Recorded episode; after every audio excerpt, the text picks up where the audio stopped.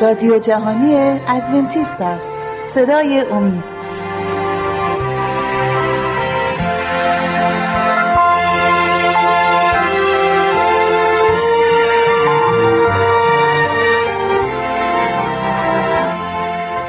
با سلام به بینندگان عزیز. من شهباز هستم. دیگر برنامه رو با هم میگذرونیم مربوط به باورهای بنیادی کلیسای ادونتیست روز هفتم. کلیسای ادونتیست 28 تا باور بنیادی داره که ما امروز می‌خوایم درباره باور 23 صحبت کنیم مربوط به ازدواج و خانواده. خداوند در باغ عدن در پیدایش این روابط زناشویی رو برای انسان به وجود آورد و انسان و زن و مرد آفرید تا تا آدم و هوا با همدیگه خانواده ای تشکیل بدن. این نقشه خدا بود نقشه فوقالعاده خدا برای انسان. خانواده عزیزترین چیزی هستش که ما تو این دنیا داریم. و انکاسی هست از خانواده الهی و مقدس آسمانی. چون در آسمان هم این خانواده تشکیل شده است. و پدر پسر روح قدس و فرشتگان خدا که این ما نمونهش رو در روی زمین در هر خانواده می‌بینیم. هرچند که محبتی که در ملکوت تجربه میشه شاید در خانواده های زمینی به اون حد تجربه نشه. ولی یک خانواده مسیحی صد درصد باید اون محبت رو انکاس بکنه. آیهی که براتون انتخاب کردم از پیدایش دو می باشد پیدایش دو آیات 18 تا 25 براتون می‌خونم. یهوه خدا فرمود نیکو نیست آدم تنها باشد. پس یاوری مناسب برای او می سازم و یهوه خدا همه جانداران صحرا و پرندگان آسمان را که از خاک سرشته بود نزد آدم آورد تا ببیند آدم چه نامی بر آنها خواهد نهاد و هر آنچه آدم هر جاندار را خواند همان نامش شد. پس آدم همه چارپایان و پرندگان آسمان و همه وحوش صحرا را نام نهاد. ولی یاوری مناسب برای آدم یافت نشد. اینجا توجه کنید ببینید که خداوند در خلقت انسان انسان رو اول تنها آفرید یعنی آدم رو تنها آفرید. ولی همه حیوانات که آفریده شده بودن جفت جفت بودن. و اینها وقتی که آدم براشون اسم گذاشت دید که همه اینا جفت دارن ولی خودش جفتی نداره. بن اینو خدا عمدن این کار کرد چون که انسان خداوند با هوش برتری آفریده بود انسان قرار بود خودش درک کنه که نیاز داره و در درک نیازش خدا براش فراهم بکنه که نه تنها قدر همسرش رو بدونه بلکه قدر خدا رو هم بدونه که خدا همه چیز رو برای ما فراهم می‌کنه. بقیه آیات هم براتون می‌خونم. از آیه 21 پس یهوه خدا خوابی گران بر آستم مستولی کرد و در همان حال که آدم خفته بود یکی از دنده هایش را گرفت و جای آن را با گوشت پر کرد. آنگاه یهوه خدا از همان دنده که از آدم گرفته بود زنی ساخت و او را نزد آدم آورد. آدم گفت این است اکنون استخوانی از استخوانهایم و گوشتی از گوشتم. او زن نامیده شد زیرا که از مرد گرفته شد. از همین رو مرد پدر و مادر خود را ترک کرده به زن خیش خواهد پیوست و یک تن خواهند شد.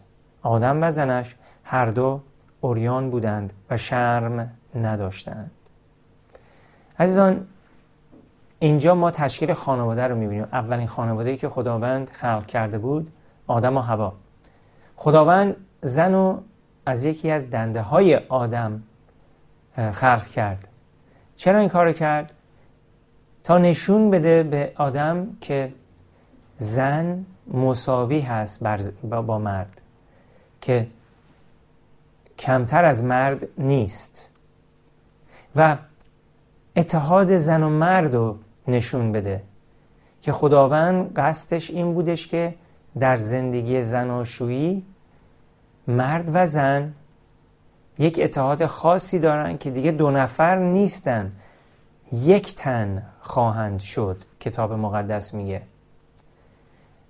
برای همینه که وقتی که مرد و زن با هم عروسی می‌کنن این روابط رو خداوند در آسمان پیوند میبنده و دو نفر میشن یک تن. شیطان از اول سعی کرده که این روابط مقدس رو همیشه نابود کنه و باعث این بشه که خانواده ها از هم بپاشن. می‌بینیم توی تمام کشورهای دنیا بیش از 50 درصد از زندگی های زناشویی با طلاق به پایان می‌رسه. این نقشه خدا نبود. خدا نمی‌خواست که انسان خانواده هایی که تشکیل دادن و نابود بشن این اصلا درست نیست. پس ما بایستید کوشش تلاشمون رو بکنیم که با همسرامون بسازیم با کمیا و زیادیا حالا هر چی که هست بسازیم همدیگر محبت کنیم.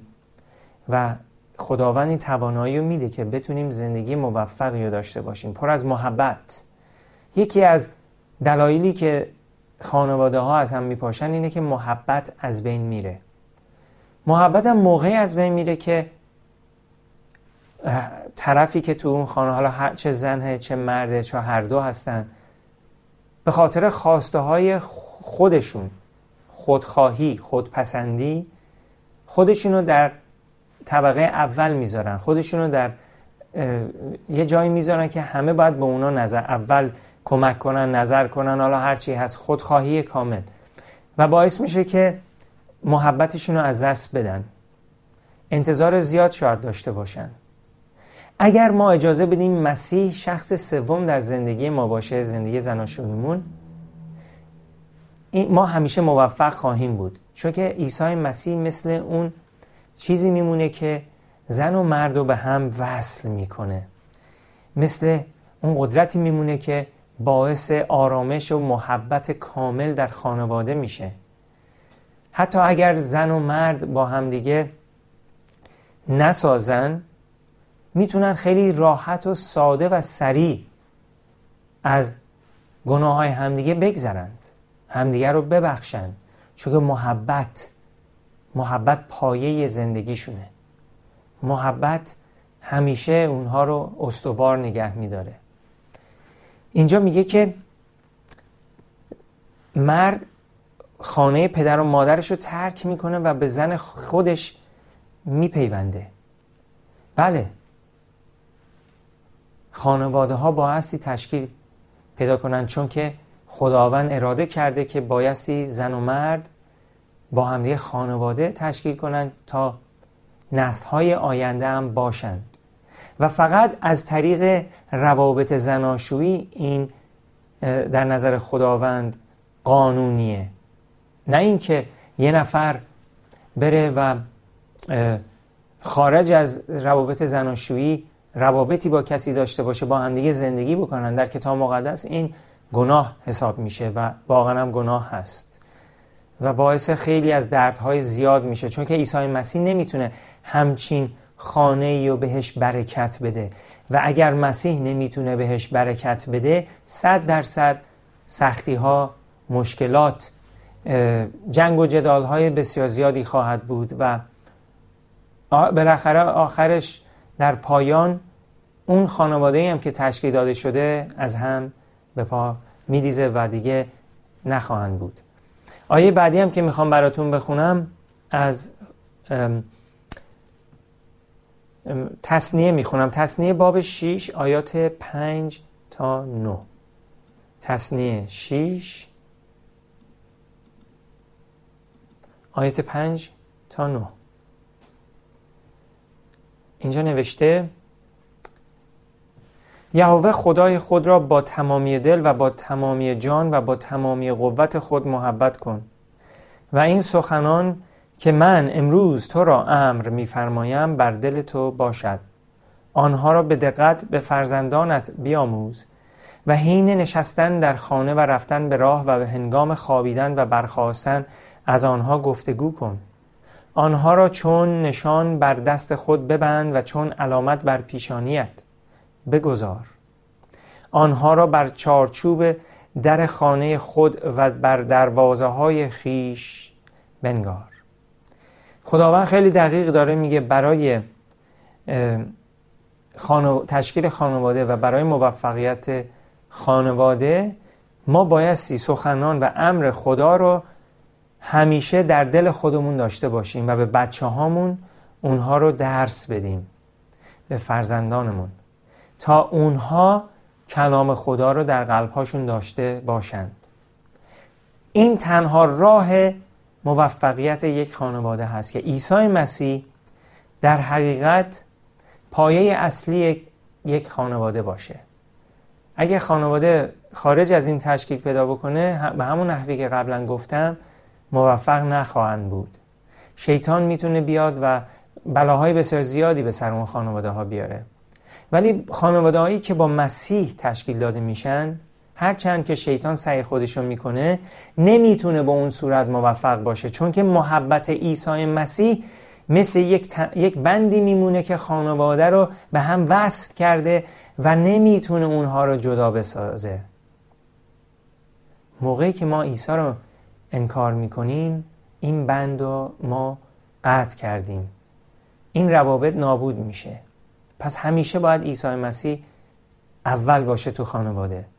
اول مسیح دوم خانواده. و همیشه ما پیروز و موفق خواهیم بود. آیه بعدی که براتون می‌خونم از امثال امثال 22 امثال امثال سلیمان 22 آیه 6 امثال سلیمان 22 آیه 6 ولی قبل از اینکه آیه رو براتون بخونم عزیزان ما یه استراحتی داشته باشیم برمیگردیم. هم براتون ارائه می‌کنم.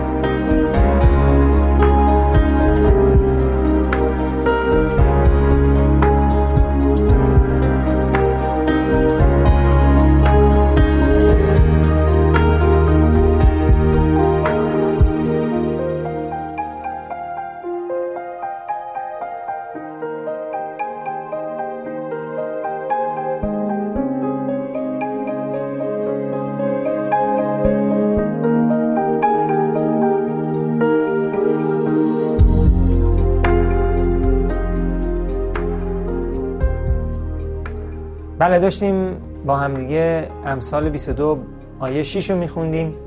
امثال باب 22 آیه 6 نوشته جوان را در رفتن به راهی که در خور اوست تربیت کن که تا پیری هم از آن منحرف نخواهد شد.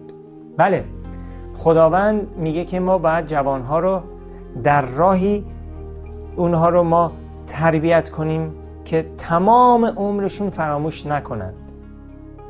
اگه ما کلام خدا رو به بچه هامون یاد بدیم به فرزندانمون از زمانی که به دنیا میان تا زمانی که خانه ما رو ترک می‌کنن بچه های ما هم همیشه وفادار خواهند بود.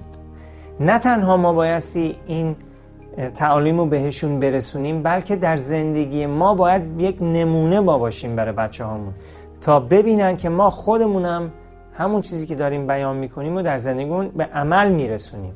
خارج از این میشه ریاکاری. پس این حقیقتیه که ما باید به بچه هامون درس بدیم. بایستی یاد بگیرند. آیه بعدی هم که براتون می‌خونم از ملاکی چهار. ملاکی چهار.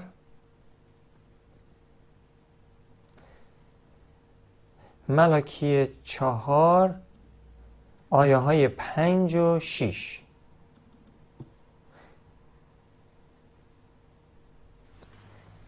میفرماید اینک من ایلیای نبی را پیش از فرارسیدن روز عظیم و مهیب خداوند نزد شما خواهم فرستاد. خداوند داره پیشگویی می‌کنه میگه که من ایلیای نبی را میفرستم قبل از آخر دنیا. یعنی قبل از اینکه زمان آخر برسه نزدیک های آخر دنیا خداوند روح ایلیای نبی رو به کلیساش میده.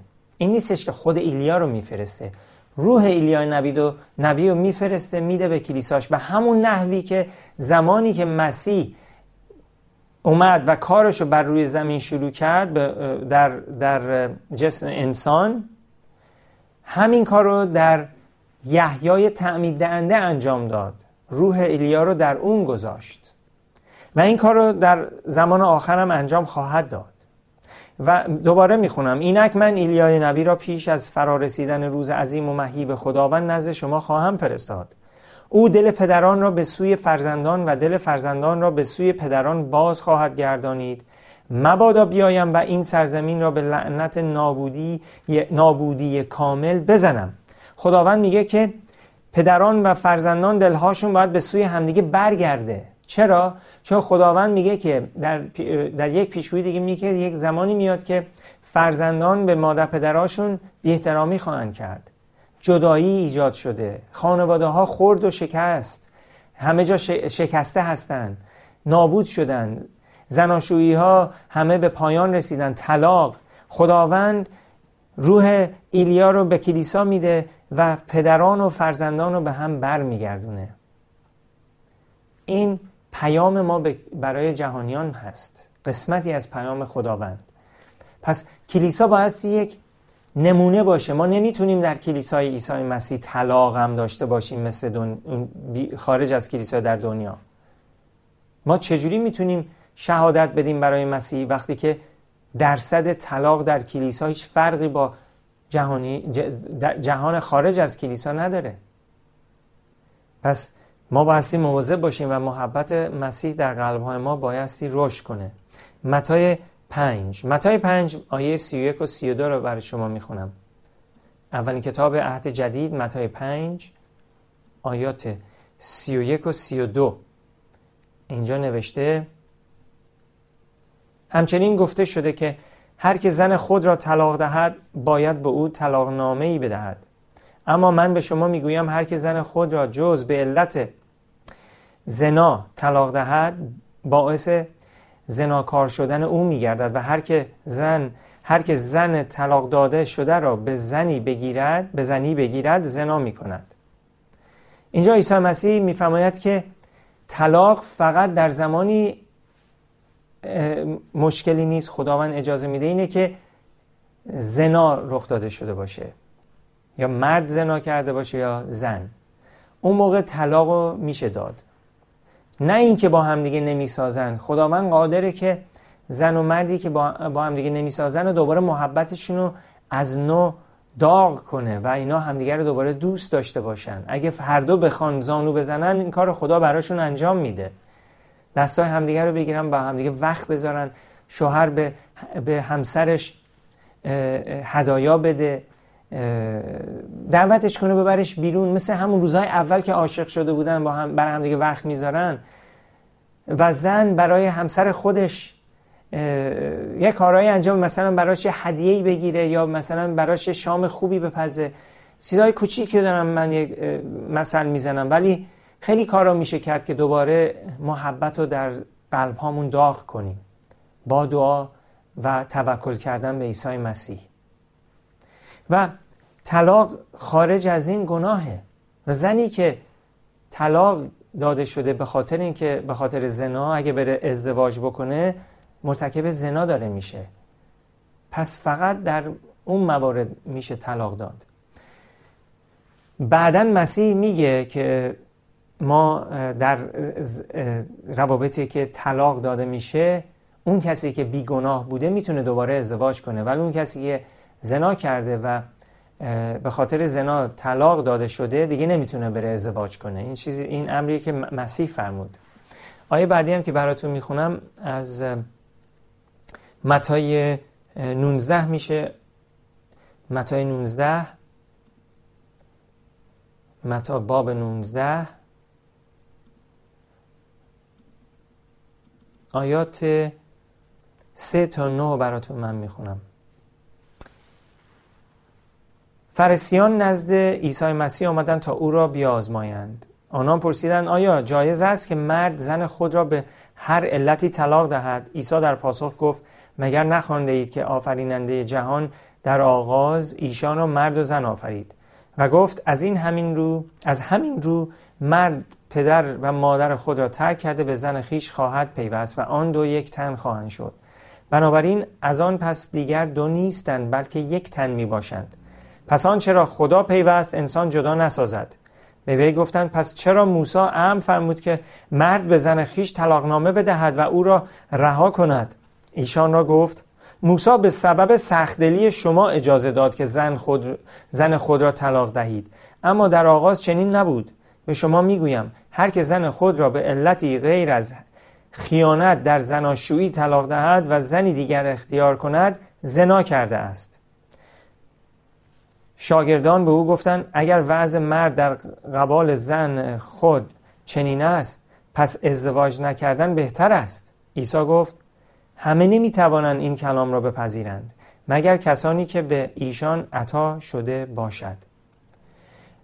پس می‌بینیم که اینجا عیسی مسیح داره به کلیسای خودش میگه که فقط وقتی که خیانت میشه یا از سوی مرد یا از سوی زن طلاق اون موقع اجازه داده میشه. از, جانب خداوند خدا اجازه طلاق میده.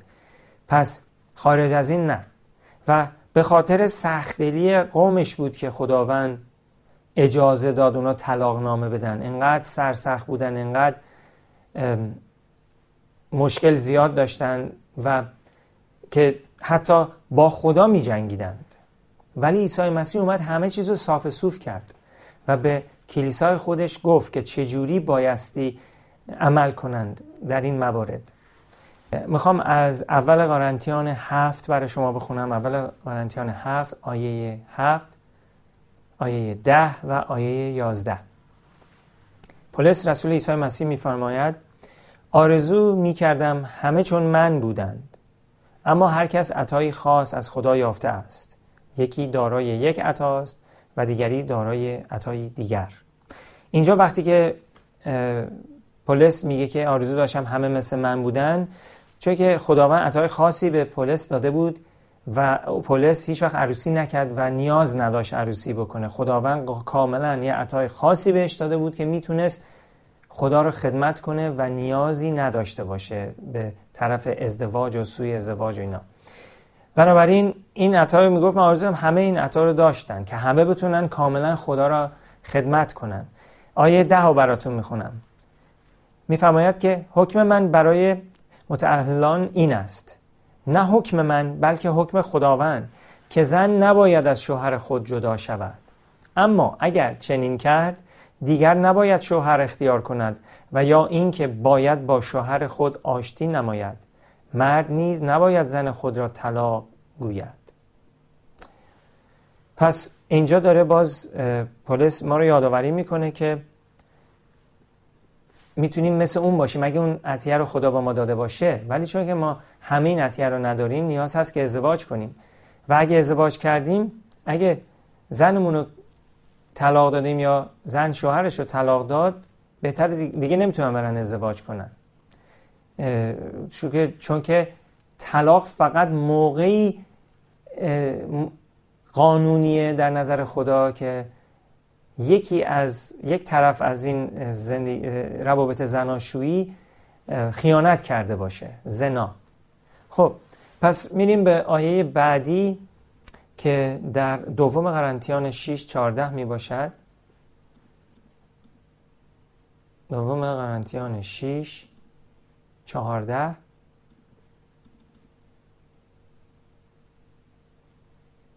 اینجا نوشته زیر یوق ناموافق با بی ایمانان مروید زیرا پارسایی و شرارت را چه پیوندی است و نور و ظلمت را چه رفاقتی. اینجا پولس داره میگه که خوب نیست درست نیست. قانونی نیست در نظر خدا که یک ایماندار با یک کسی ازدواج کنه که ایماندار نیست. پس ما نبایستی با اونهایی که با ما هم ایمان نیستند زندگی زناشویی رو باشون شروع کنیم.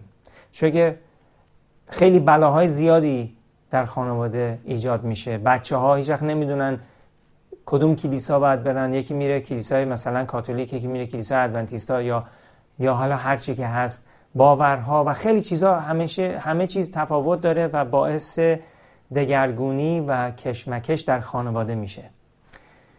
پس همیشه وفادار باشیم به کلام خدا عزیزان. به پایان برنامهمون رسیدیم. امیدوارم که این برنامه مورد علاقتون بوده. تا برنامه آینده خدا نگهدارتون.